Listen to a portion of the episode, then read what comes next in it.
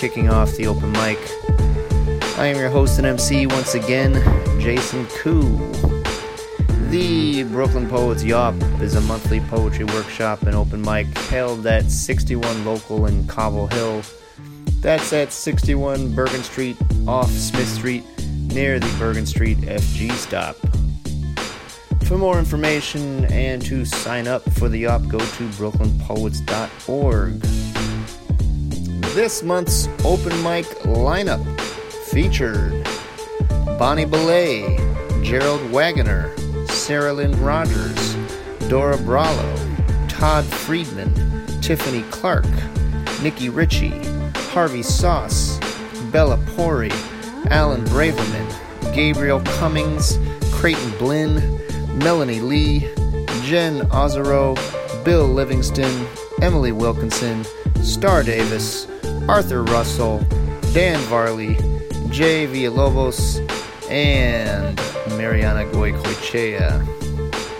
So, without further ado, let's get right to the action for August, the Brooklyn Poets Yawp open mic. Enjoy.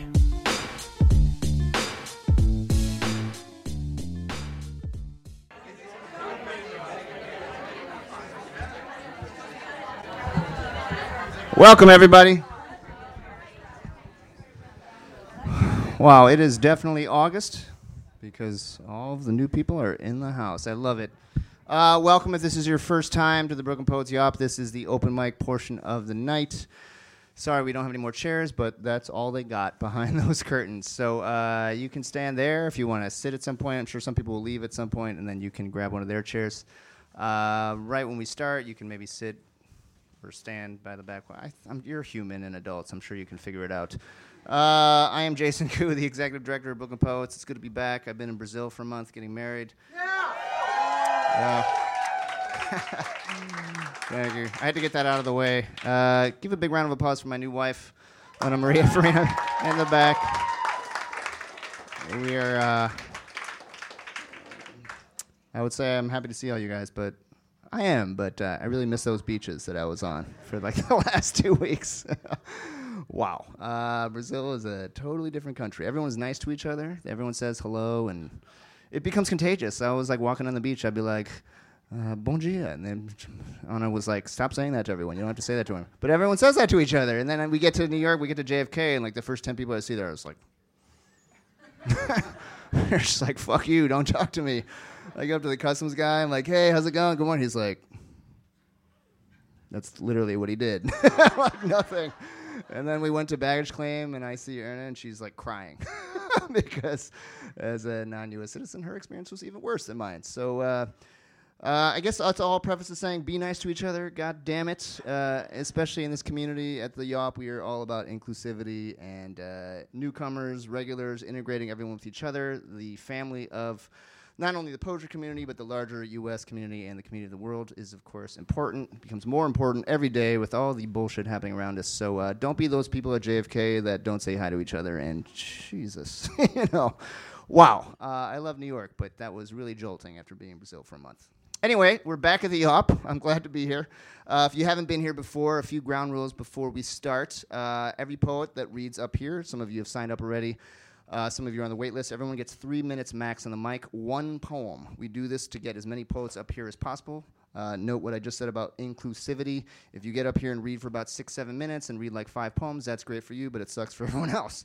Uh, so please limit yourself to your time, one poem, and then we can get as many people up here as possible. Every month we vote for Poem of the Month, and the 12 winners of Poem of the Month over the past year compete for Poem of the Year honors at the December Yawp. That's coming up in just a few months. It's coming up very soon. Uh, so the way to vote for that, if you haven't been here before, is just text me the poet's name. That's really the best way. If you text me the title of the poem, I'm probably not going to remember who read it. So text me the name of the poet and the number for the first time. I'm going to give it to you right now if you don't have it already.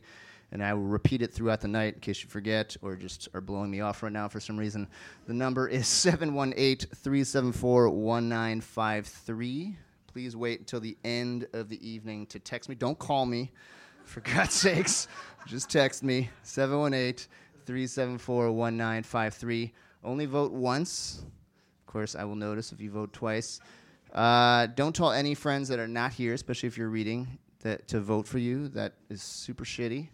Uh, remember what I said about community? That's happened before at the Poem of the Year, and uh, we might have to do Poem of the Year a little differently this year because uh, that was that was screwed up. Didn't affect anything, but uh, yeah, don't be that person.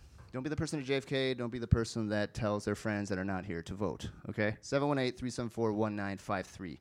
Uh, if you weren't here for the workshop, our early registration deadline for our fall workshops is September 2nd. As I mentioned, you get $15 off if you're a new student or a returning student. If you're a member, you get $25 off.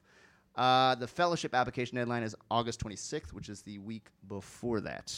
Um, if you don't want to be on our recording, every month we record the open mic as a podcast, which we call the Yawpcast. It'd be great if you subscribe to that on iTunes. I keep saying this every month, and I'm pretty sure no one has subscribed. you know, uh, people subscribe on SoundClouds. Maybe uh, maybe I just don't notice you subscribing on iTunes. Maybe that's happening. But uh, you could rate us also five stars. That would be wonderful. That definitely has not happened because I'm still the only person that's rated it. What the fuck? How many how many people are in this room? People come to this event every month and no one rates us five stars. You could rate us like three stars for God's sakes. Just do something. Uh, actually, don't do that. that just if you're not gonna give us five stars, just don't do anything. Uh, that'd be better, actually. But uh, if you don't want to be in the recording, just tell me. I can take you off, no problem. Uh, if you read, of course, if you're not reading, you don't have to worry about it. Uh, we will try to get to some poets on the open mic wait list. We try to get to at least two or three every month. Uh, again, it depends on if people keep to their time and so on and so forth. So please do keep to your time. And I think that is it. So before we begin our open mic proper, we will hear from our featured reader, who is the workshop leader for tonight. Give it up for Marwa Helal.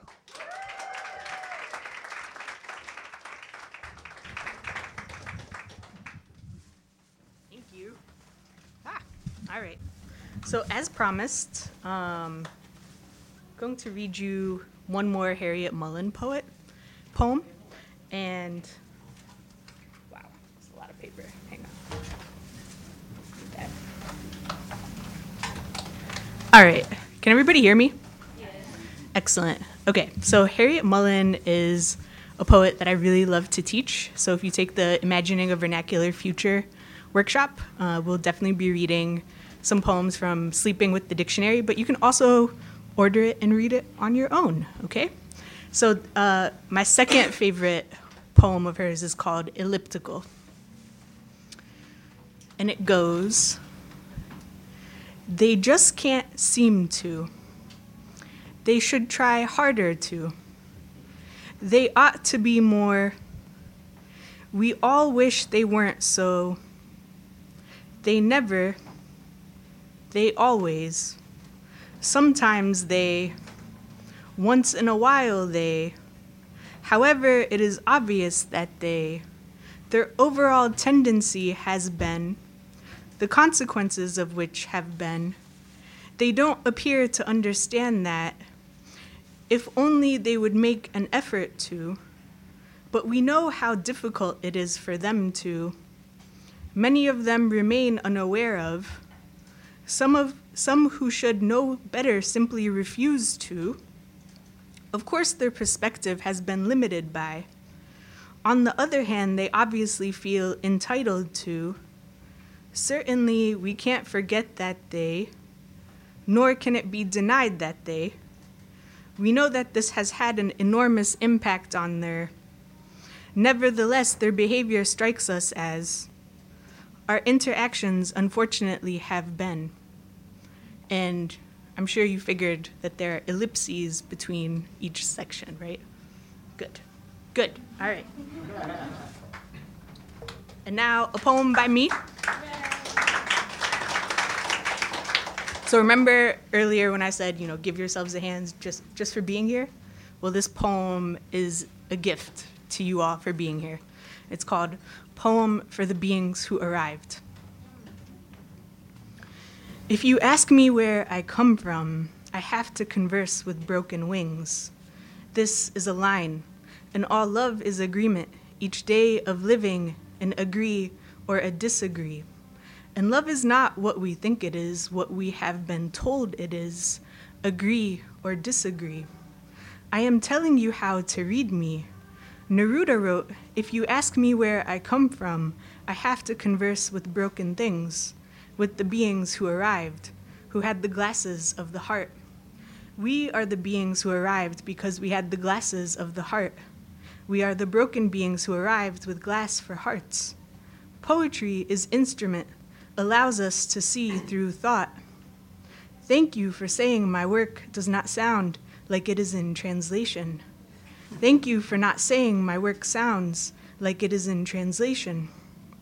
We are all the proof I need as singularity approaches us. They ask with intrigue, How did you construct your blackness in America? Each question requires a reconstruction, and I am always re, never constructed in Egypt. Do they ask? They ask, Do they hate us? I pretend not to know who they mean by they, what they mean by hate, but I know because I live with they. And ain't they? Ain't they? We have to stop pretending we are not capable of winning. And I know you know we know. When I dip, you dip, we dip. This one goes out to all the women in the world. You see me everywhere I go. They want to know which one I am and more of. Still, you see me. The mask I wear is not Leo rising, but the colonizers falling. And still, you see me. And when I say you see me, what I mean is you feel me. We, we, the beings who arrive.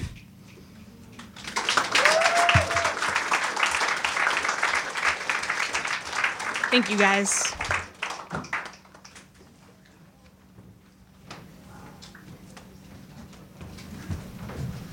All right, thank you, Marwa. Again, if you're interested in taking that workshop with Marwa, sign up online, talk to her. She's fantastic. She has a new book coming out uh, next year with Nightboat, right? 2019. What month is it? January? January. So after the new year, the first thing you do after you have that glass of champagne, buy her book online. I'm sure she'll be waiting at 1201 for all the orders online. Our first reader off the open mic list is a Yawp regular, fantastic poet. Give it up for Bonnie Belay.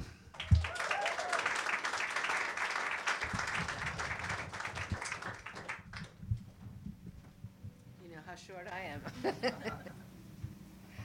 Um, this is something that I wrote in the Poetics of Space, which is it blew my mind that workshop. So um, Emily Skillings and Simone Kearney. It's very good. Okay. The title of this is Everything Eating as Much as It Can. No money, blue sky. Old people descending the stairs like Duchamp's nude put in a blender. Tripping, one foot, the other. Slow, unsafe, limbs severed from self. Memory severed. Just tell the same stories. Step slowly at all hours.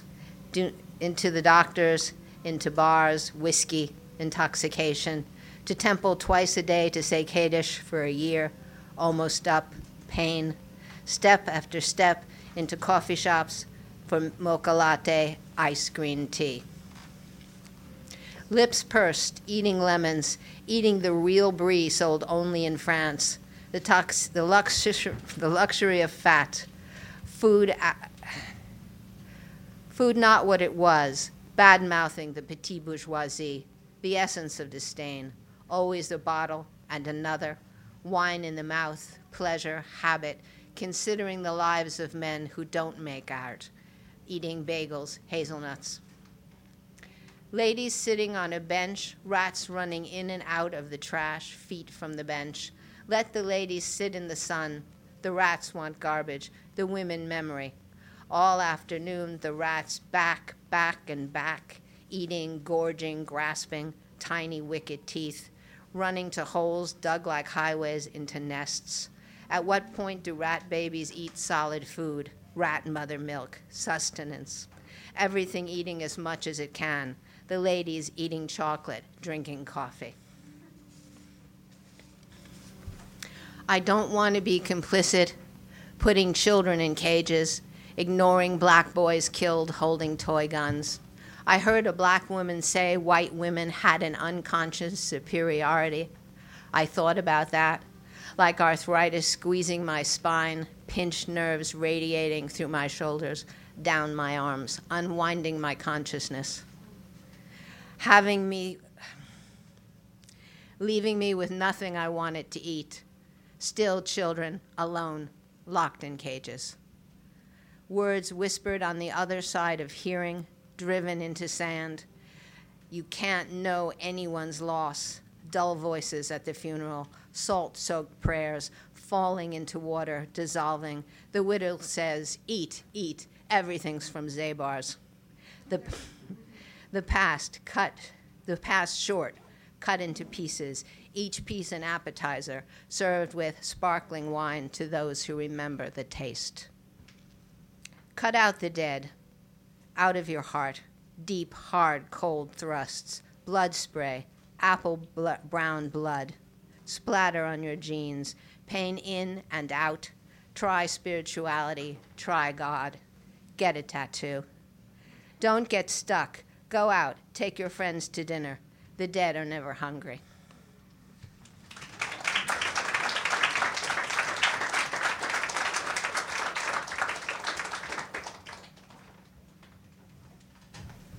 Thank you, Bonnie. Great as usual. Our next reader is another Yawp regular. Give it up for Jerry Wagoner.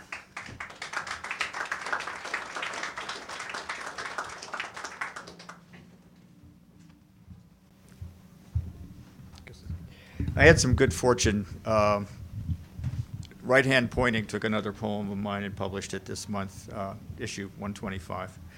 And also, the thing is, the poem was started in a workshop here. Yeah. Uh, but I can't, because I was new and people weren't clear to me yet, I can't remember whose workshop it was. So, anyway, morning coffee. Eros is only longing swallowed on waking. I know that you plan to ruin me. The water blue, your hair white, short, straight, that you take in handfuls and push from your eye or ear, make it easy to find the nape. Your delight mocks my nurtured pain, heals against my will, but I have resolve. Despite your scheme to subvert me, separate me from my coveted sense of loss, I won't have it. I refuse to be led astray from yearning. So I've made a bower with my fingers to shelter an unfledged quivering from breaking light. I will escape across some weary ice field, tiptoeing, wary of caresses should I fall into one and turn gem green while crystal blades grow in my arteries to amputate the effects of rich late light on Brooklyn bricks, last rays that flare on long black iron fences that guard an abandoned tunnel, unlit and trackless, graffitied by forgotten memories of wonder and despair, where I have buried an amulet to protect me from the foolish optimism of morning coffee.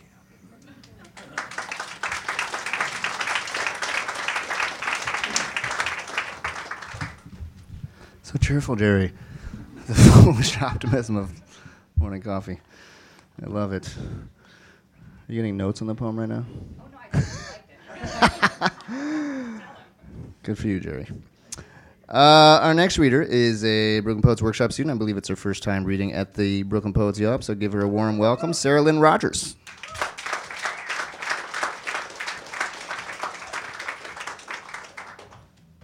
Thank you. Nope, I'm good. I got my boots on. My poem's called The Empress. She needs a man who knows his anima, who can say what he needs or nothing, who can bow to the beast in her, mistress of blood, refuse, and rage, who sees her like the pomegranate, smooth, round, and rosy, housing many jagged facets tumbling into jewels in her belly as they scratch her. Who knows this outer softness is hard won, the art of mothering without feeling mothered, the art of holding scars where no one can see them. Except when she howls, and when she does, he knows not to balk or bark back. He knows what she said of a dog's enduring love was not about the dog. Thank you.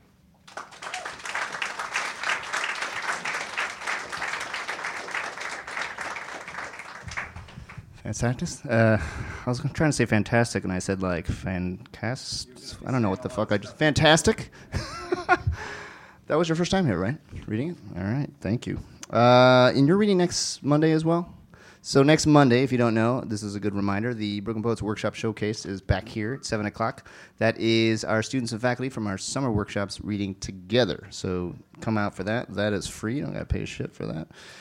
Uh, and you will hear some great poems by Sarah and the other students and faculty that uh, workshop together this summer. All right, our next reader is I recognize his name. I think you've read here before, but correct me if I'm wrong. Give it up for what the fuck is wrong with me, Arthur? Give it up for Dora Bralo.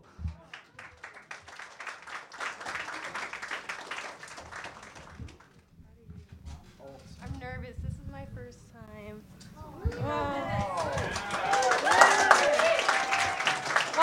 My here. So, uh, so this is a poem that I actually wrote during the summer workshop with Hala called "Poems of Dislocation." I wasn't sure which poem to read, so I figured this was the one I'm gonna read. So it's called "How Many Revolutions." Sometimes I ask my parents about life before the war. My father was a drummer in Sarajevo, and my mom was a ballet dancer in Zagreb. They fell in love to the sound of bullet holes ringing the blue sky. Puncturing the air into a million pieces. I think about the places they left behind, all the memories that they took with them as their countries tore apart at the seams, about how they learned to dance in the violence, finding strength in faltering steps. I think about how tragedy follows me everywhere, how it, beco- how it has become a, a character in the storyline of my life. But I think about how hope arrives exactly when it should, even in the aftermath of calamity. I think about how many revolutions it, took it took me, it took for me to write this poem into existence and all the poems that come after it. Thank you.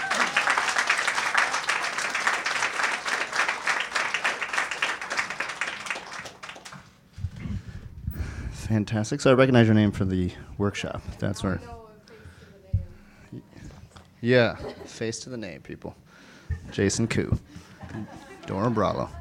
Uh, are you reading next Monday too?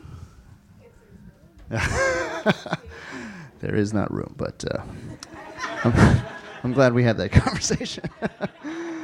uh, yeah. well, you read tonight. There we go. Uh, our next reader is uh, probably my favorite person here tonight, besides Anna Maria, because he just got a Brooklyn Poets membership. Get up for Todd Friedman.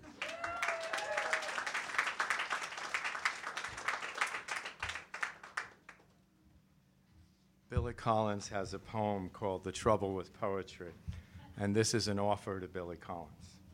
Billy Collins is right. The trouble with poetry is that it makes you want to write more poetry, a kind of addiction. You finish one poem, and you're already angling for your next fix, which may not really be a problem if you're one of those poets who can open a pen or a laptop, and immediately there are streams running into rivers, rushing at breakneck speeds on their way to the ocean. But my poems are a long time coming, working their way through the gnarls and knots of trees, pounding their way through massive rock formations, only to emerge on the other side in a trickle. There is a poet I see at the readings. He always enters at the last minute, fumbling through his satchel of poems. His hands are almost the size of the page, but the poems keep getting away from him like slippery fishes. I once saw a poem of his fall to the floor, and I wondered if I could reel it in and put my name on it. Why not make my life easier? So, Billy Collins, if you have any more of those pencils that burst into flames at the tip while you sit in the dark waiting for inspiration, I would like to make you an offer. But in the meantime, I want to remind you that it was the tortoise who won that immortalized race. Now, this is not a digression.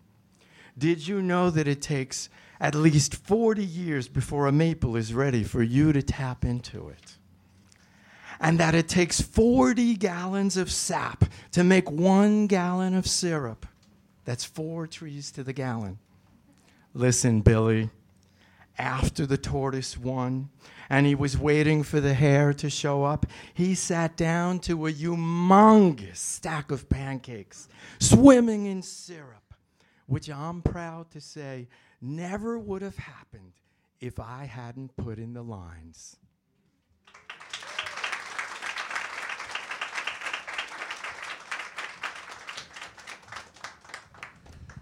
Thank you, Todd. Not only a member, but damn good. it's the best combination.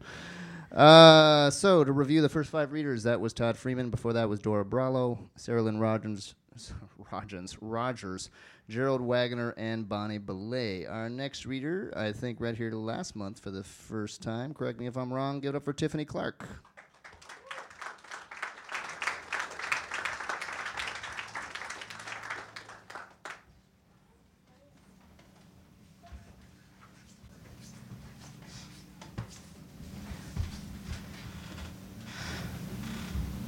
Okay.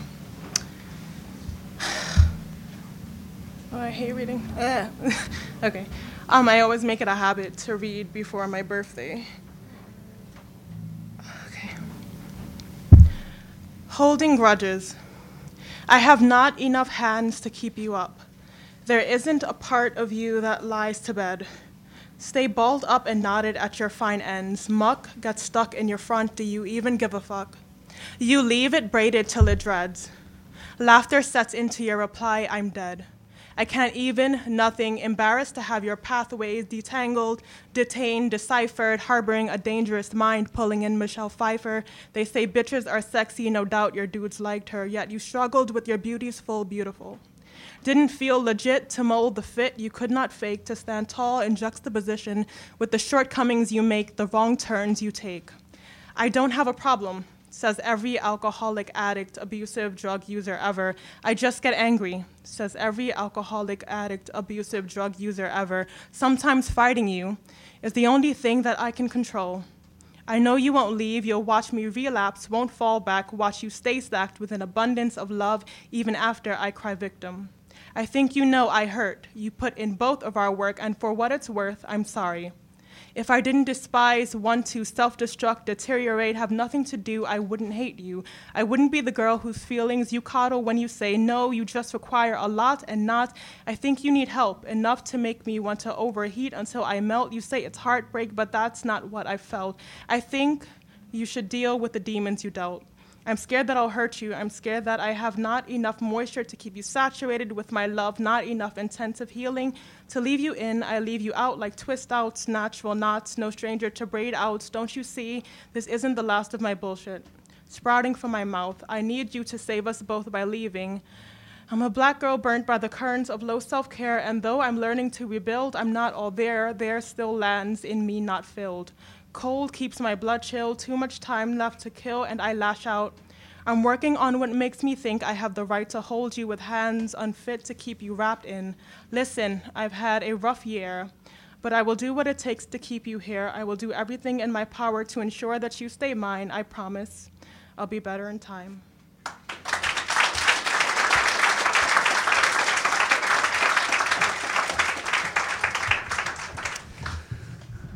Great poem, Tiffany, and happy birthday.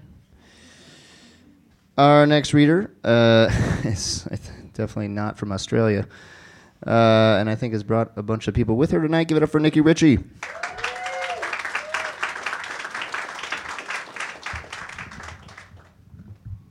Thank you. Okay. I'm taller than you remember. It's just the shoes. Um, I'm going to read you a summer poem about New Jersey Transit. Everyone's really excited. okay. The first Sunday of the month. On a New Jersey Transit train, two strangers have a fight more ferocious than we had about you leaving. We broke our lives in two too easily. I see as I sit and watch the world come into view. It is the first Sunday of the month, the last of the summer, and the end of something. We are all a little blackened by grief. Last night, I sat as flames fell to embers, narrating a history of what I call home. I Googled a map of the town I grew in, how far I have come from what I thought was grown. I had been sleeping in snatches, not deep enough to dream, turning names over until they are back to front and then broken down. L's and R's and E's and D's rolling together in the darkness. Despite its sharp edges, the end is the best. We sink into the pleasure, a final sip, remembering that expanse of hope, but fall asleep in separate beds. Thank you.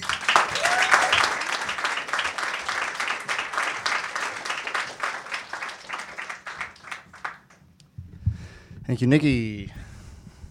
That is N I K K I, if you're wondering. I was, I was corrected once. uh, that was Nikki Richard. Before that was Tiffany Clark. Our next reader is a poet, also hosts his own open mic in Park Slope. Give it up for Harvey Sauce.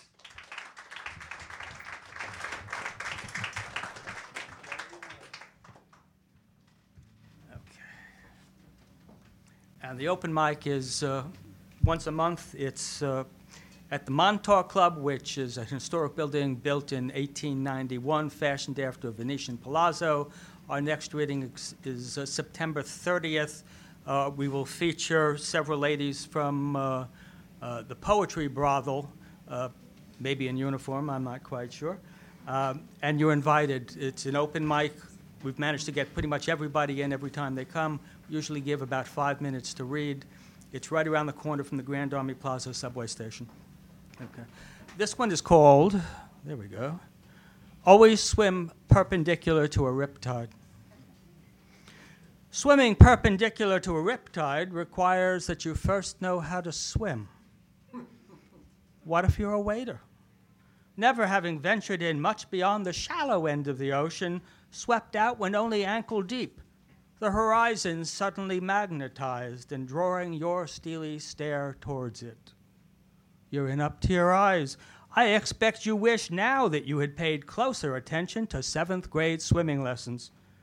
The ones you mostly avoided at the definitely not Olympic sized pool in back of Weldon. Howard Junior High School, renamed Weldon. Howard Middle School with a change of administrations. Odd how you can recall this name change, but nothing of what the swimming instructor taught you. An embarrassment of water wings separating you from stronger merman candidates who could breaststroke Long Island down to Connecticut if they had to, and riptide be damned.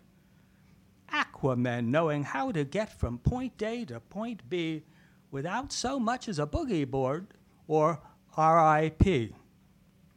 Splash Brothers don't sense the trouble you're in. Lifeguards flirt as if their lives depended on it, too busy to even think of saving yours. This is a tug of war all those hours in a gym haven't prepared you for. Nor your wrestler's diet purged of joy. Who knew when you were denying yourself chocolates, racking up reps and adoring looks, that a thicker roll of belly fat might be just the thing to float you out of danger? Red warning flags, flags you chose to ignore, wave goodbyes from a receding shore, a sign language whose universality speaks to a pronounced and profoundly disturbing DOA lack of perpendicularity. Your six pack abs won't impress the fishes. Like a wet match, out you go, and out, and out shouting for help until your gums are sore, gargling more salt water than your hopes and wishes call for. Get one of these if you don't have one.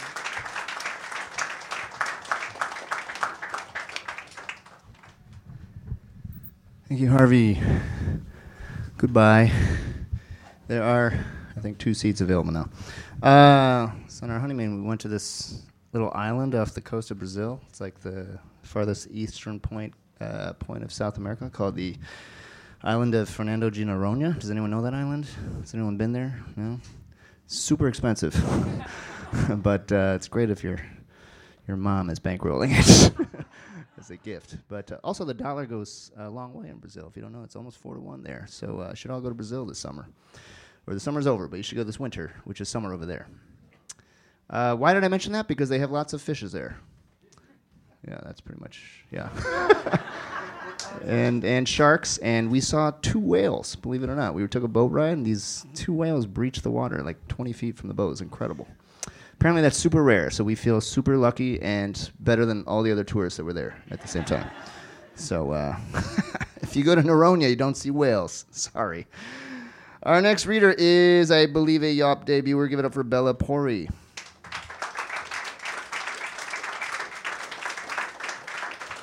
Hello. That that Riptide poem was very very funny. I enjoyed that quite a bit. This is not supposed to be funny, but if it is, great. Uh, okay, this is called Rose of Sharon.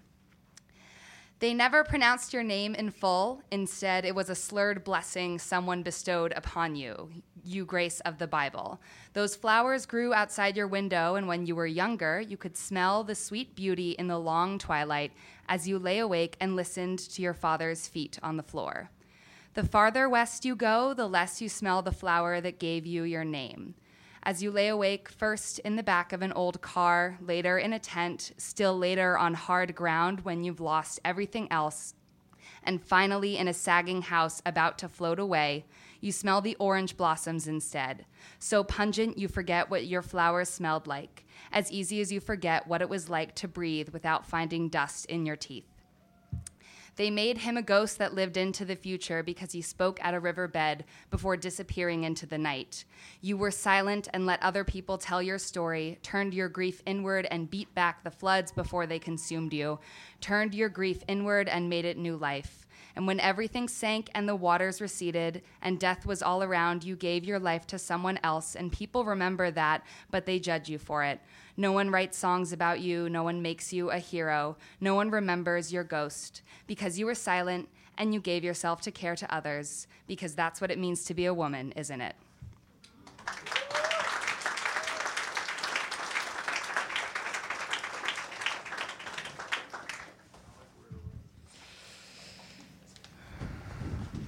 You just give a, a say a nice thing back to her. That was so sweet. She said a nice thing to you, and you said a nice thing back. That was Bella Pori. Our next reader uh, wasn't sure he was going to read tonight. Checked with me about four times. Sorry, I was just on my honeymoon. Sorry, Alan. Uh, our next reader is Alan Braverman. Give it up for Alan.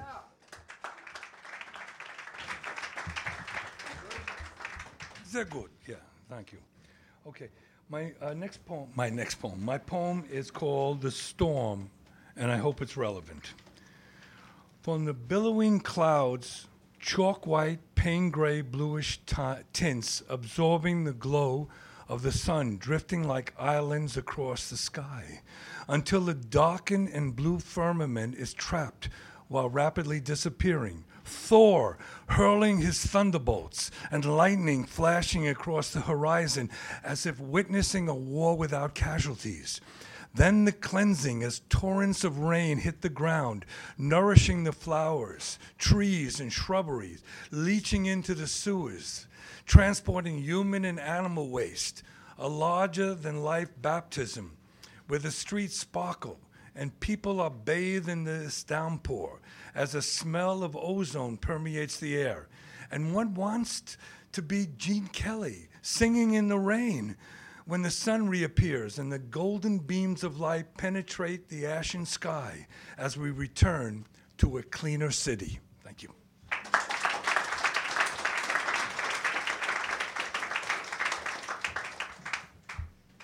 Thank you, Alan. So that was 10 readers so far. The last five, that was Alan Braverman. Before that was Bella Pori, Harvey Sauce, Nikki Ritchie, and Tiffany Clark. Our next reader is a fantastic poet. You've heard of him here before. Give it up for Gabriel Cummings.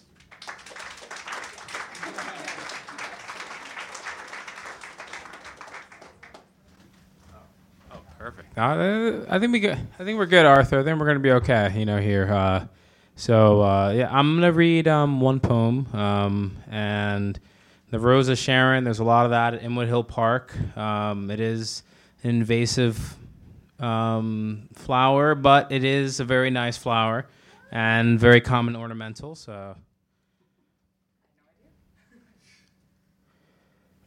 Um, the artisan. I blow glass from tiny labyrinths of molten silicon, trying to fabricate fabricate the foundation of creation. Fragments slowly cool into imperfect Fabergé eggs damaged but unfazed. Some conceived in unstable bodies align abandoned mansions on paper streets and gather like helix memories. Along the dead ends of time, I purge the swollen surprise behind my eyes as I attempt to recreate invisible cities, to relocate broken boy armies commissioned to march youth into ruin. A steady stream of tears careen from the yolkless eggs of opportunity they carried unhatched and unseen, and flow into the Tigris and Euphrates on legal ships I constructed as a child. Another path consumes the words of deceased longshoremen and spews out elaborate works of illusion, guiding me through a quixotic labyrinth, painted in periwinkle waves that crescendo, then crash into nothingness.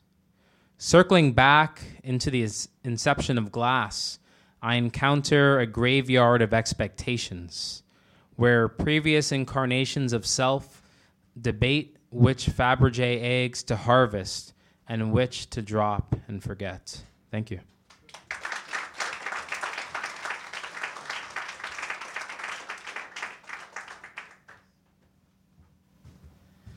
Thank you, Gabriel. How's everyone doing? You all hot? I can just tell that everyone's hot because everyone seems a little uncomfortable. I can just tell by the energy in the room. Well, I just lowered it to like 65. Uh, that's the supposed setting. It's clearly not 65 in here, but uh, hopefully it's trying to get there, and all of our body heat will make it like 70. Um, okay, our next reader is a Yawp regular. You see him here every month. He's great. Giving up for Creighton Blinn.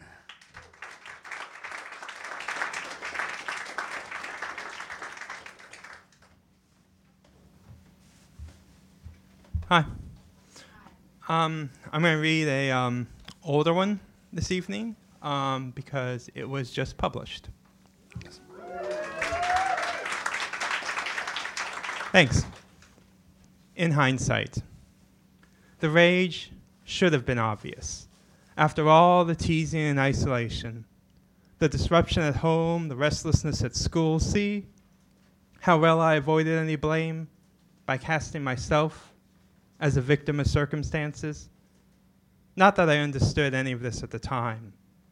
It's impossible to have a clear eyed view of anything as you experience it. Distance is required for that fabled 2020 hindsight which leaves you murmuring, if only I'd been braver. Courage. That most difficult of virtues. Far easier to ignore our nagging doubts than truly wrestle with them simpler to smile and pretend to be the kind of kid that would never smack another in the head with a rock. Yes, I pled ignorance as my defense. In the heat of the moment, I had forgotten the heavy object nestled away in my coat pocket, leaving me dumbfounded how an everyday winter vest could cause so much pain. Only recalling later the rock in my pocket, like a cocked gun, waiting to go off. And what of the aftermath? I'm told I was suspended, but I have no recollection of it. My strongest memory is spending the remainder of the school day alone in a dark classroom, drawing dirty pictures. If I'm truly honest with myself, and all this treasured 2020 clarity, I would admit just how tricky these questions are. Was it only a matter of time until all that pent up aggression boiled over? Did I gleefully embrace an opportunity to let loose? Have I ever truly regretted any of it? As I said, in hindsight, it was all way too obvious. Thank you.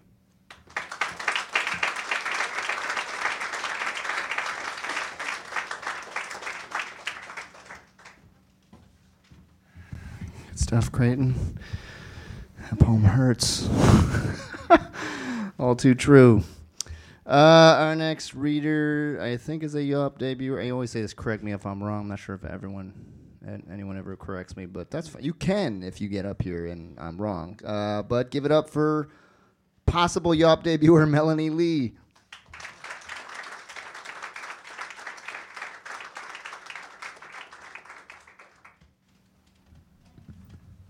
Well, thank you.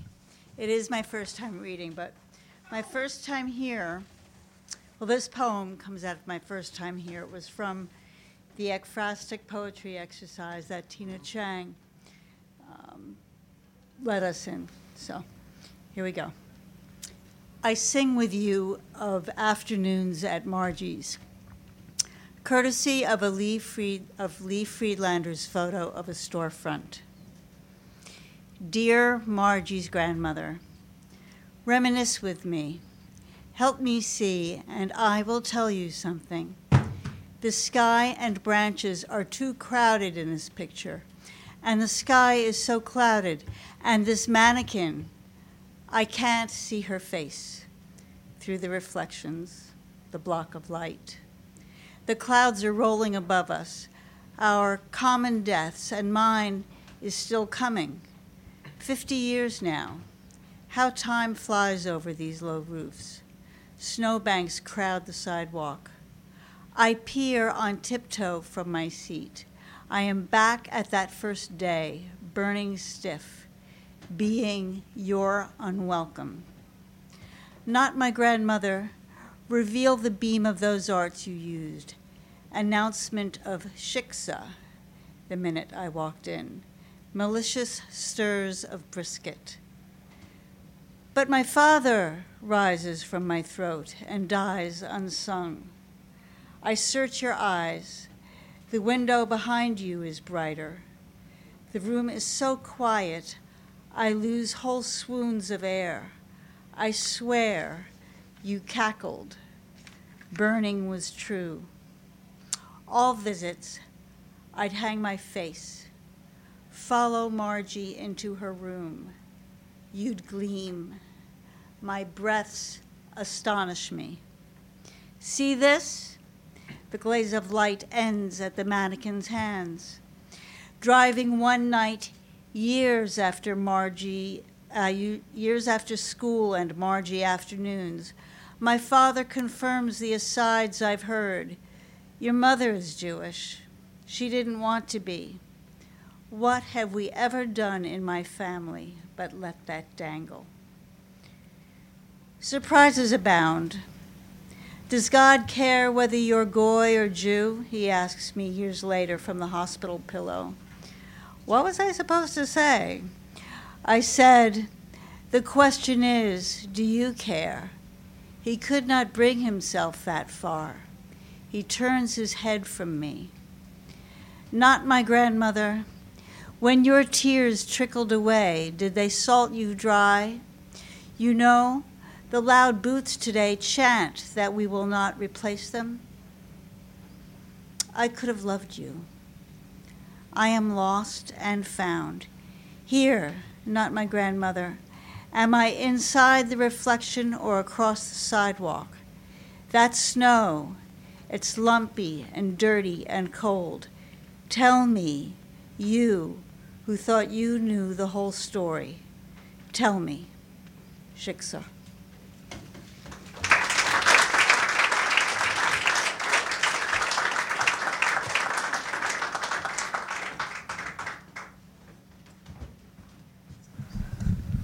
Thank you, Melanie. Fantastic job.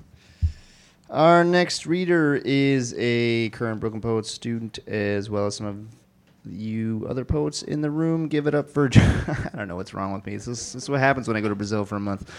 I lose my fluidity, which is my key asset, I believe, among other things, uh, which are not many. Uh, give it up for Jen Ozarau. Is it Ozarau? Jen Ozaro. Yes?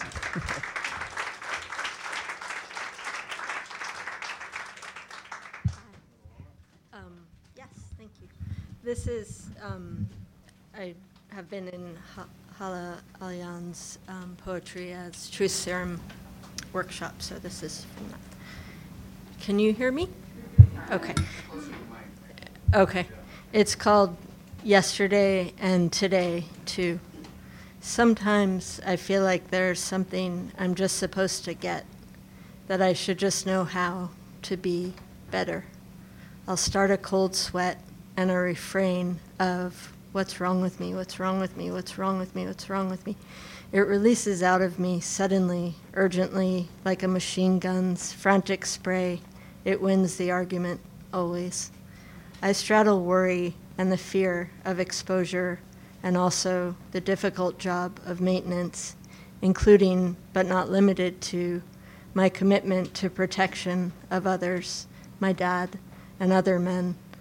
I made that commitment, those pacts, without any understanding of the fine print. I didn't even see it.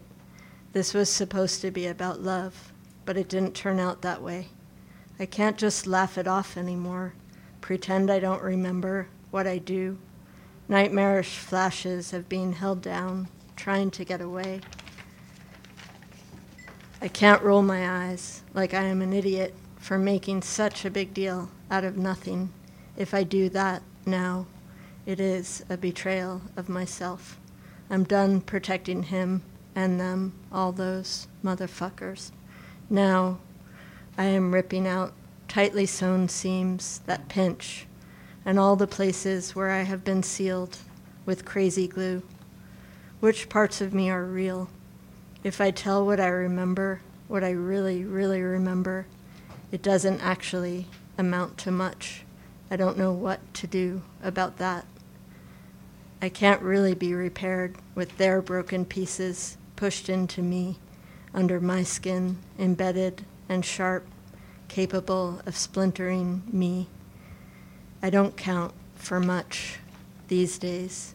I looked myself square in the eyes in the bathroom mirror yesterday and said, Whose math are you doing? Start again. Wipe the slate clean, and don't forget to disinfect it this time.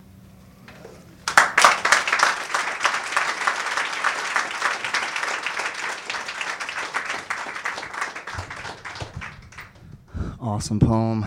Thank you, Jen. That was Jen Ozero, yes. Before that was Melanie Lee, Creighton Blinn, and Gabriel Cummings. Uh, is Xiaodong Chen in the room?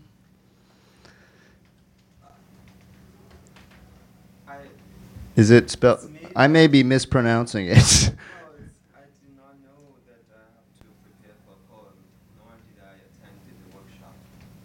oh, but didn't you sign up? Didn't you get my email that you were on the list? Oh. You can read if you want. But you don't have to. okay. This is, I'm really enjoying this moment though between us. Uh, you're so like sweet and sincere. Uh, I just want to like put that in my heart forever. Uh, but yeah, next time, because now I really want to hear you read. But uh, sorry I didn't get my email. But uh, yeah, next time. Is that right, Xiaodong? Is that yeah? Yeah, probably much better when you say it. Um sorry. Our next reader then is a Yawp regular. Give it up for Bill Livingston.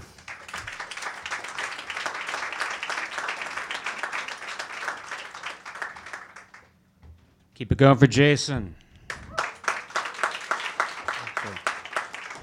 Jason, I hope you're photoshopping the shine off our foreheads tonight. Because that, because that's not going on my timeline.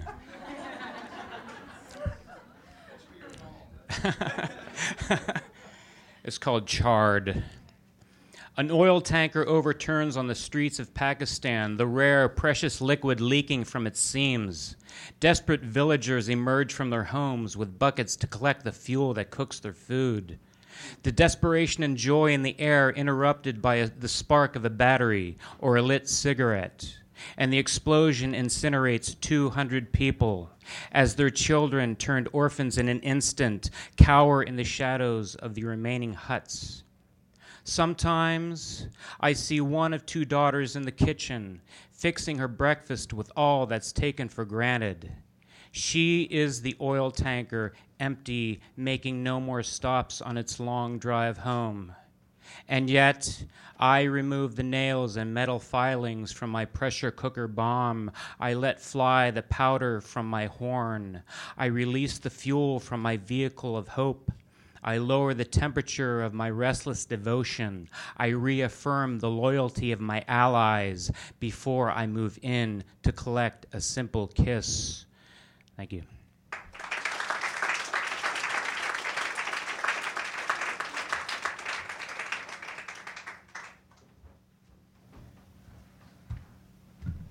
All right. Thank you, Bill. Uh, I've just lowered it to 60. I'll see if that helps.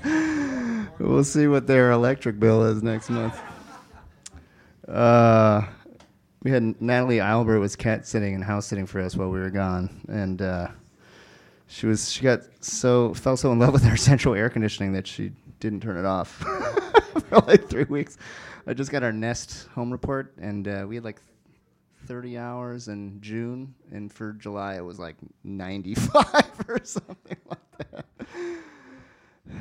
I'm gonna record this for posterity. Thank you, Natalie, for air conditioning the shit out of our apartment.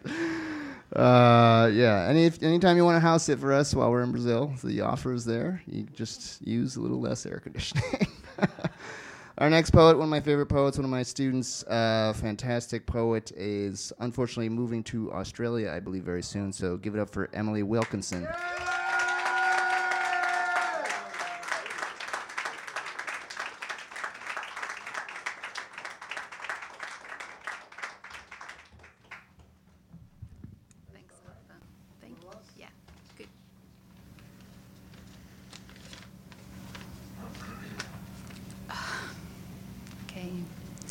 This is called Smaller Than the Stars.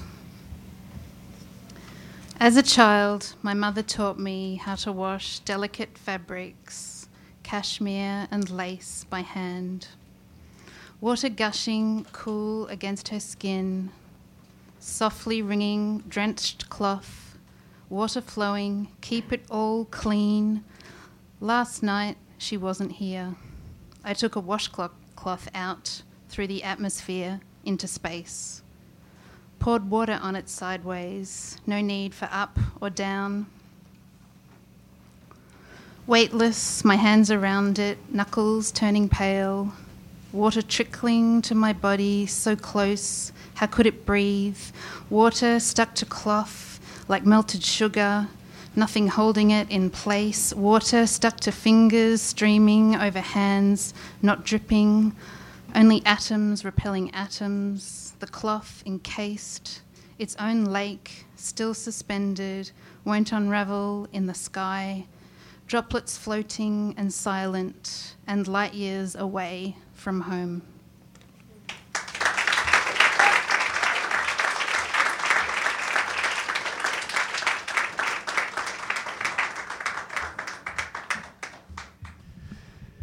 Thank you, Emily. So, uh, Emily was one of the winners of Poem of the Month of the last year, and we're hoping she flies back here for the December Yawp. Uh, you might need to do like a GoFundMe or something. or Arthur will just bankroll it, just Dr. Arthur. He was like shrugging up here, like, oh, Australia, that's cheap flight, no problem. You know? What is the prize money like? I can't remember. It was 250 It's not correct, but uh, we wish that would definitely cover the flight if you want. but uh, yeah, yeah. Well, anyway, uh, it's for it's for the pride more than the cash, right? Poem, poem of the year. The cash does help. Yeah, trust me on that. Maybe we'll see. I mean, we'll see how many donations we get in December, Julia. You could you could be one of them. the more donors we have, the more the prize money is for the winning poets at the end of the year. Okay, a lot of you are just like, "What? The? This is so boring." Let's move on to the next poet. Our next poet is uh, fantastic. I just keep saying fantastic, but that's what my father-in-law says all the time. Fantastic. Uh, our next poet is Star Davis. Give her a big round of applause.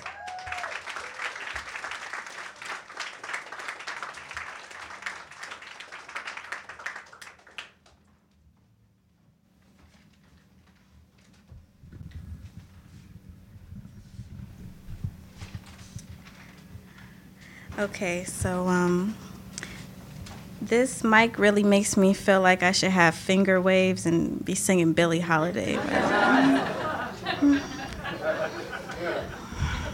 I'm always intimidated by this mic. Um, I read this poem last weekend at an awesome event. Thank you again. Um, yes, it was so awesome. I spruced it up for you, so you're not about to hear the same poem. Um, this is called A Hoarder. I collect broken Bibles with the pages hanging off the binds. I collect old books and new ones. I collect broken pieces of English on broken pieces of paper. I collect newspaper clippings of old dead boys I had dead sex with. I collect old blood in the old sheets that caught it. I collect the cheap candles, street incense that smells like burning Kool Aid. I collect fire. Somewhere in my house is an old joint I smoked in college. I collect men. My first condom wrapper is laminated and framed in an old shoebox. I collect pain. In my bathroom is an old bottle of cologne. And in my dresser drawer is a Plan B pill. It was a birthday gift from Guy saved in my phone as Plan B.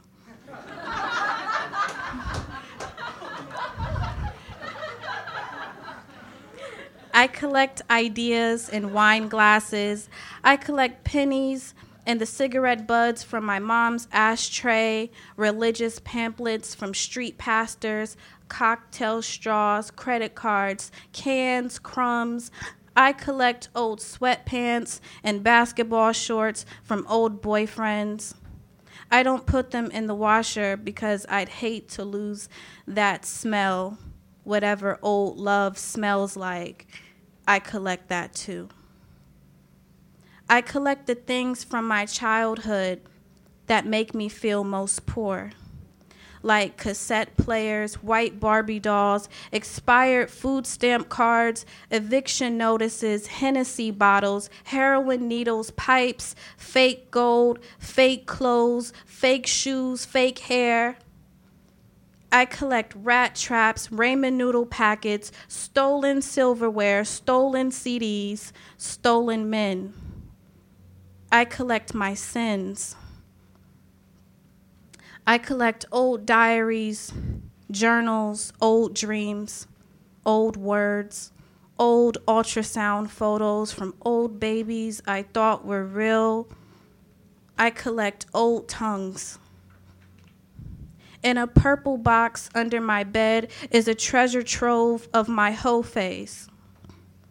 Inside is my collection of old notes I found in my high school locker, dirty poems, dirty books, dirty panties peeled from my old dirty body, an old razor, old pregnancy test, old suicide notes, old prayers, my first pack of birth control pills, an old phone book highlighted with numbers of old neighbors I thought would save me if I ever decided to run away from my old life. I collect all my old pain. So if I ever decide to run away from the new life, I'll know the old one isn't old at all.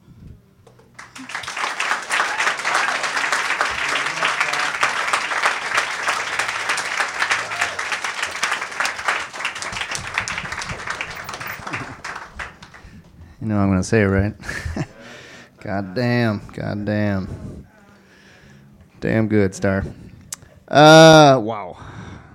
Uh, well, you're going to have to follow that, Arthur. Our next reader is former former Poem of the Year winner and former Yawper of the Year winner. I mean, if anyone's going to follow her, it's got to be you, who's won all the awards. Give it up for Arthur Russell.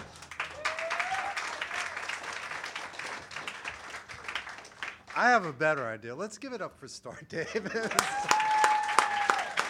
That was awesome. Um, so, just to report back to you, uh, Julie Hart, who is not here tonight, was out at the Rutherford Red Wheelbarrow last month, and she tore it up. She was great. There's never been a better reader that we had. So, you on.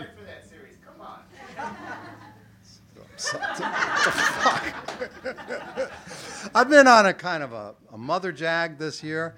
So this is a poem, it's a sonnet.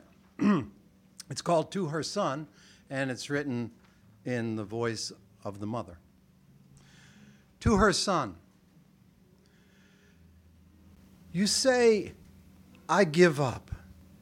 In that same sing song you used to whine, I want to go inside as a child on a lovely summer day, which probably meant back inside my womb. Life's vestibule, where lung and lymph and liver were loaded on life's lorry, where you resided till you came to live among the pancakes and the bedtime stories. Then how am I mechanic to your grief that loves the shoulder better than the road? I have my own heart prisoned in my ribs, a broken axle, and a long way to go. You better sit down at the table, son. I'll defrost the pound cake and make coffee. Thank you.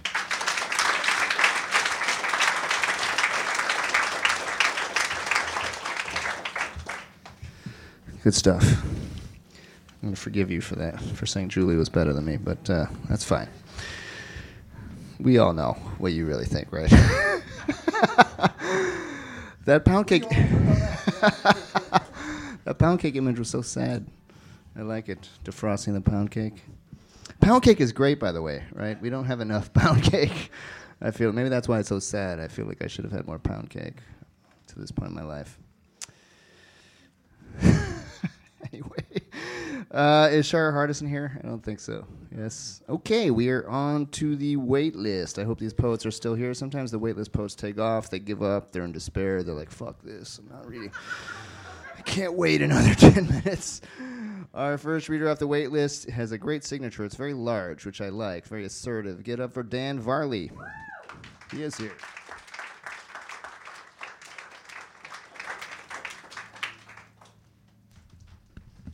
Appreciate the analytics into my signature.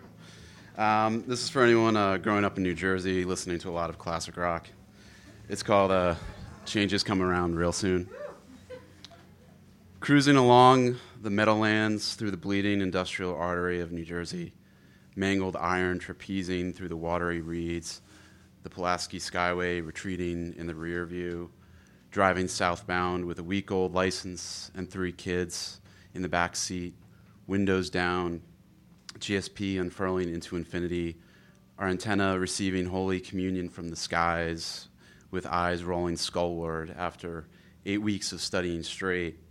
We are warrior poets, ebullient ephebes jacked up on dextroamphetamines, chasing the first brass ring. We are adding and conjugating machines with Scantron sheet expertise. The O, O, overscheduled generation blowing off steam on the heels of SATs and binding early decision contracts to HYP. We are bombed out soldiers in khaki pants, cuff, and a crease. Quivering climbers decked out in Patagucci fleece, all pursuing the rarefied air of the 99th percentile thermosphere. And on the radio, John Mellencamp sings Hold On to 16 as long as you can. And we sing along because we're 16 too. And when you're 16, that's what you do. Thank you.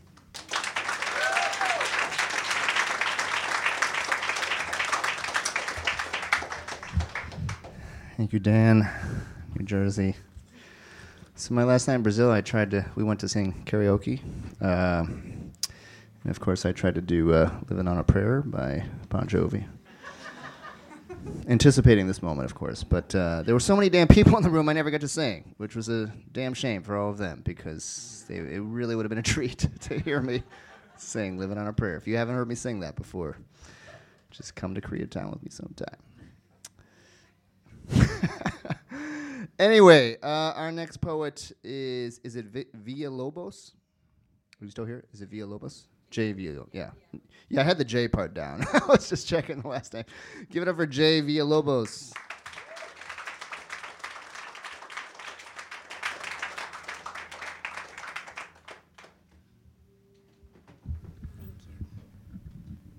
Hello.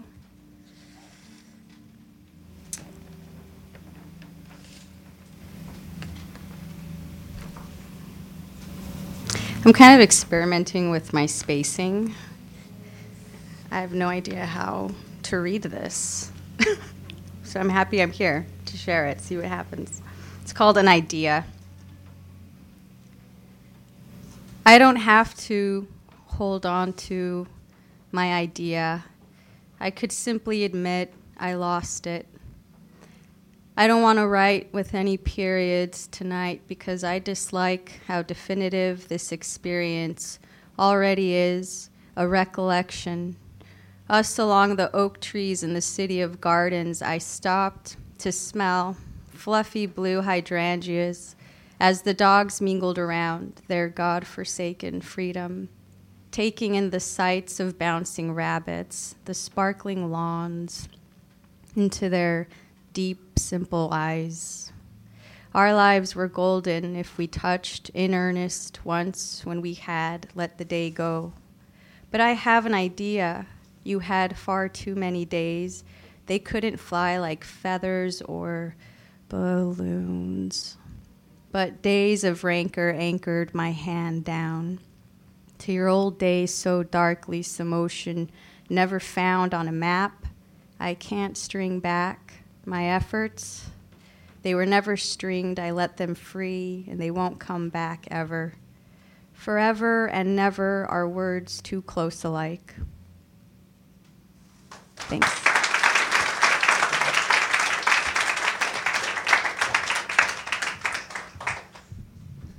Thank you, Jay. Okay, I think we have time for one more. Uh, because it really doesn't seem to have cooled down at all, does it? It's like everyone's foreheads are extremely shiny now. But uh, that's fine, because uh, you all look better that way. that sounds like an insult, doesn't it? Um, just forget I said that. Our last poet has a last name which I'm surely going to butcher. Is it Goycochea? Is that exactly right? Feel free to correct me. Goyco. Goycochea. All right, awesome. Hooray for me. All right, our last poet of the evening, Mariana.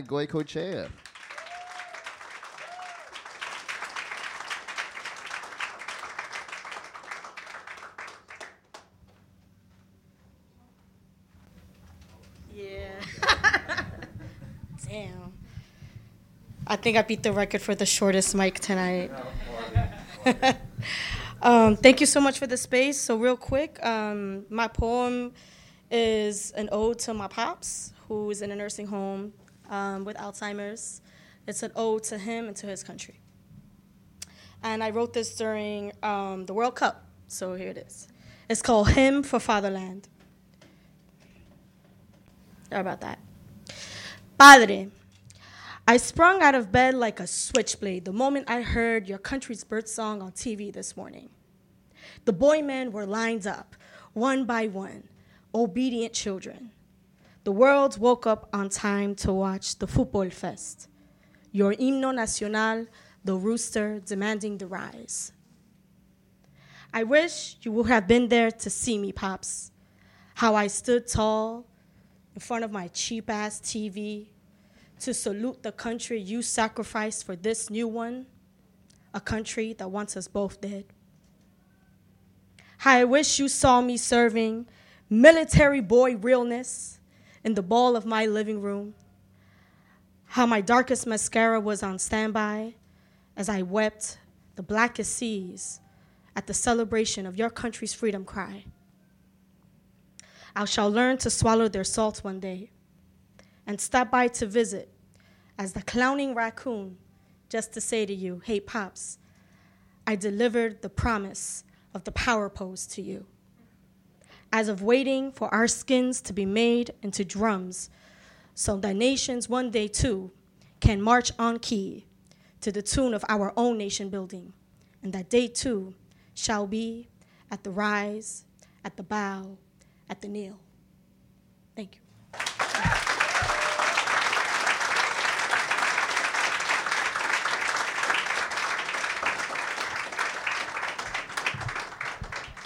Thank you, Mariana. That was a short but uh, tall poem. Uh, fantastic work. Okay, to review, get ready to vote. I will give you the number in a second. Don't worry. We had 21 poets this evening. That was Mariana Ko- You can just spell that as best you can if you want to vote for her. Jay Villalobos. Before that, Dan Varley. Arthur Russell, Star Davis, Emily Wilkinson, Bill Livingston, Jen Ozero, Melanie Lee, Creighton Blinn, Gabriel Cummings, Alan Braverman, Bella Pori, Harvey Sauce, Nikki Ritchie, Tiffany Clark, Todd Freeman, Dora Bralo, Sarah Lynn Rogers, Gerald or Jerry Wagoner, and Bonnie Belay.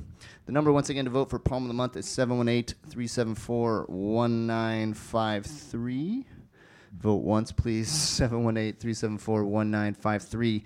The winners of Poem of the Month are usually announced, uh, you know, th- three or four days after this event when we post the photos. And the 12 winners of Poem of the Month compete for Poem of the Year at the December Yawp. Uh, I wanted to say before we all leave, uh, my new wife, Anna Maria, has an art show this Saturday. I almost forgot to announce this. Do you want to say anything about it? it's on Canal Street.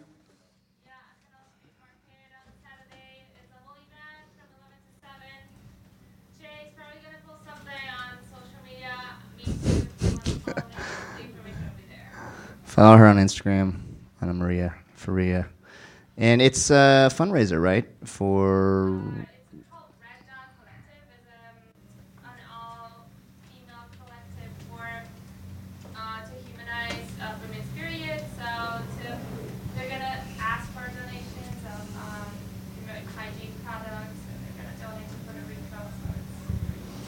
There you go, Canal Street, everyone. You better all be there this Saturday.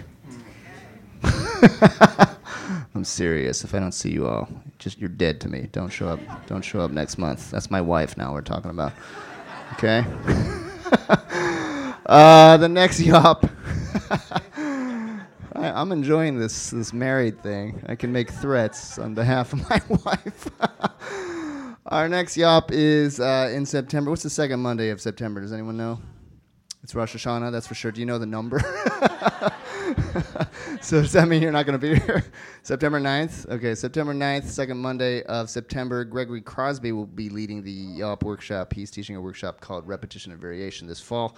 We will also be at the Brooklyn Book Festival, which is September 16th. Marwa Helal, in fact, will be reading uh, for Brooklyn poets, our reading series, on that date for the festival, along with Javier Zamora coming from Boston and Daniel Tobin also coming from Boston. So two poets from Boston, one poet from Brooklyn. Um, again, vote for Poem of the Month, 718-374-1953. Check out our workshops, brooklynpoets.org. Thank you for coming and surviving the heat. Wipe off your foreheads. Good night.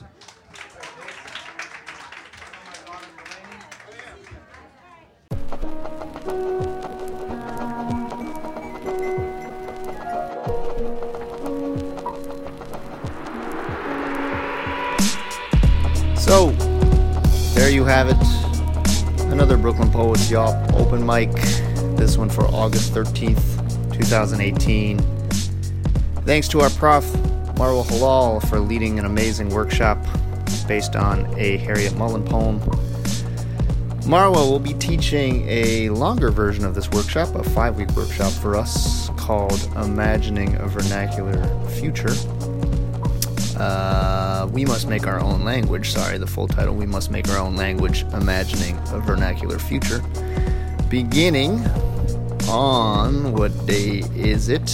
Uh, if I'm not mistaken, yeah, beginning on some Sunday, September 30th. So you have until September 23rd to register for that, and you have until September 2nd, which is just about five days away from the publication date of this Yawpcast, which is sep- sorry August 28th. I'm probably confusing with you with all these dates, so I'll just tell you the early registration deadline for our fall workshops is September 2nd. You get $15 off if you are a new student. Returning students get $10 off.